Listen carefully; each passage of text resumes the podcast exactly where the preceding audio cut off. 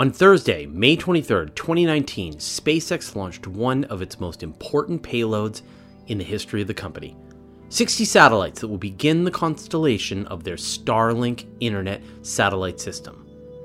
There were several delays leading up to the launch. It was originally supposed to launch on May 15th, but the high upper level winds scrubbed it.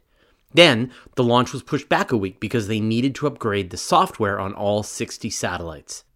But finally, on Thursday, the rocket lifted off from Cape Canaveral at 10:30 p.m. Eastern Time from the Space Launch Complex 40 pad. This launch was the heaviest payload SpaceX has ever put into a Falcon rocket 18.5 tons. Not even a Falcon Heavy has flown this much mass.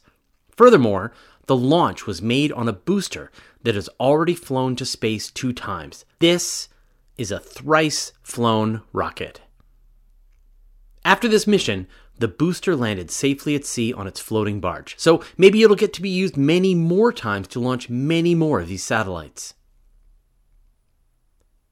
At the very end of their live broadcast, SpaceX showed the rack of Starlink satellites drifting away from the upper stage. The inertia of their rotating rack was enough for the satellites to drift away from each other and deploy. And then, a few hours later, Elon Musk announced to Twitter that all 60 satellites were online and were about to deploy their solar arrays. SpaceX announced on Friday, May 24th, that this would be the first of six Starlink launches for the year, with even more coming in 2020 to bring a total of 720 satellites in orbit. This wasn't the first Starlink launch, however. They put two test satellites into space in 2018, Tintin A and B. And they used them to demonstrate how they would work well at the lower altitude and use that to get approval from the Federal Communications Commission, which oversees broadcast satellites. According to the Starlink website, they'll be offering service to the northern US and Canada after the completion of the first six launches.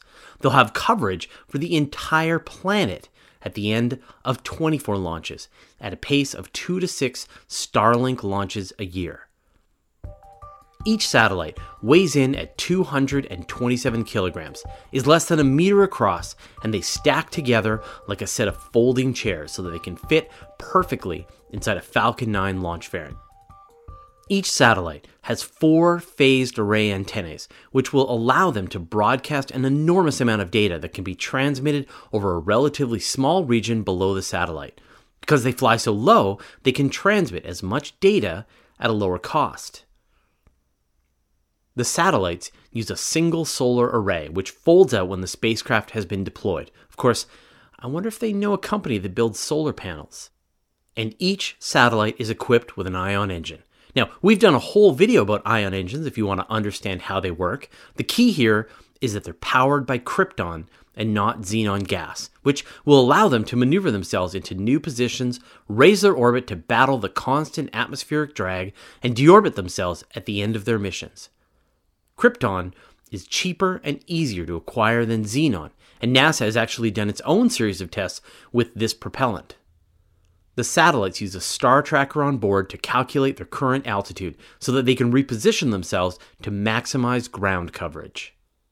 The entire Starlink constellation will fly at an altitude of 550 kilometers, a little higher than the International Space Station that flies at about 400 kilometers, but almost half the height of the Iridium satellite network that flies at almost 800 kilometers. GPS satellites, on the other hand, fly at an altitude of over 20,000 kilometers, and television broadcast satellites fly at nearly 36,000 kilometers. These first 60 satellites will actually have a few less features than the final versions. They won't be able to communicate with each other. Instead, they'll need to communicate with the ground. The phased array transmitters act like a group of small antennae which work together to target their signal in a very specific direction. You'll need a pizza box sized receiver, which needs to have a clear view of the sky so that you won't be able to connect with your cell phone yet. But you'd be able to put it in your car, boat, and in your cottage. We don't know how much it's going to cost, but the financial industry would love to get their hands on a service provider that transmits at the true speed of light, which is much faster than fiber optic cable. SpaceX says it wants to be able to provide internet to underserved regions of the world, which means I hope it'll be affordable for everyone. We don't know how fast it'll be, but SpaceX has said gigabit speeds with very low ping times.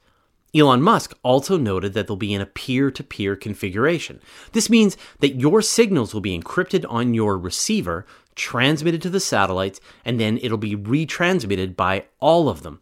Your receiver will then decrypt any data meant for you and reject everything else. If this is true, it'll be a restoration of net neutrality since there'll be no intermediary looking at your data countries won't be able to block the data coming into their borders, although they'll be able to restrict the sales of the receivers. I'm sure you're wondering about space junk 12,000 satellites in low Earth orbit. That sounds dangerous. And we'll talk about that in a second, but first I'd like to thank Zeraldo Lagrange, Robert Keller, Adam Lander, Analog Sky, and the rest of our 808 patrons for their generous support. They contribute so that you can see these videos and we can make them freely available to anyone who wants to learn about space. Join our community at patreon.com slash universe today and get in on the action.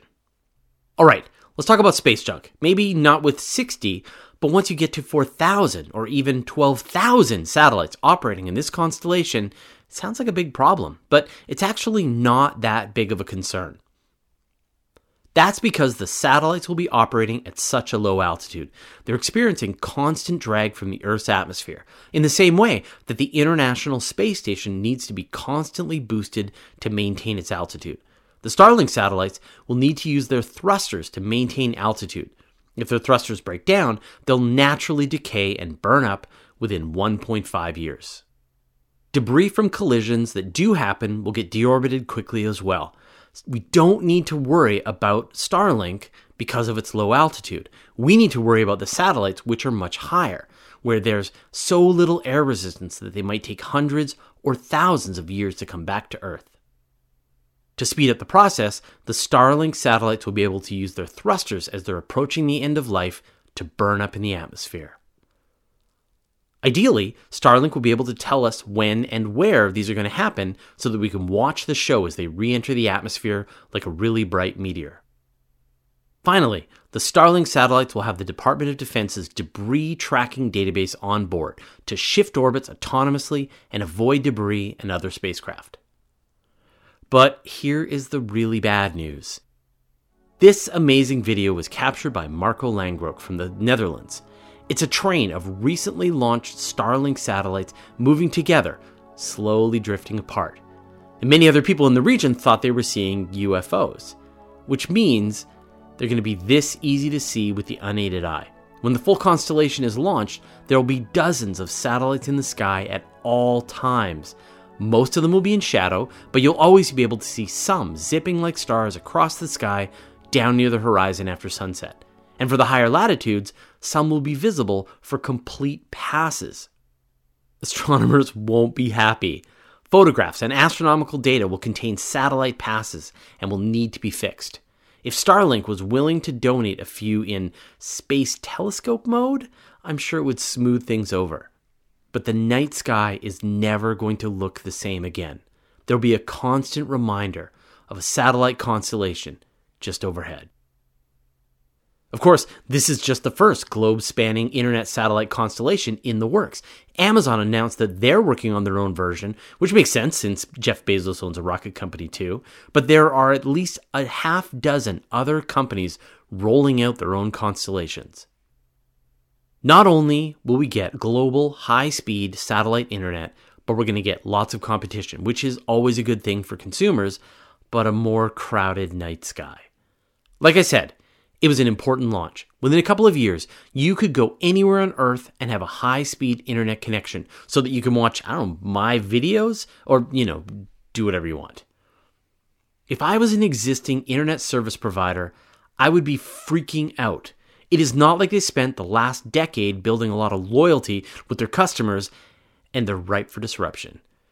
Humanity spends more than a trillion dollars a year on worldwide telecommunication services, and you could fund a lot of missions to Mars with that kind of money. This is going to change everything. What do you think? Let me know your thoughts in the comments. Once a week, I gather up all my space news into a single email newsletter and send it out. It's got pictures, brief highlights about the story, and links so that you can find out more. Go to universetoday.com slash newsletter to sign up. And did you know that all of my videos are also available in a handy audio podcast format? So you can have the latest episodes show up right on your audio device.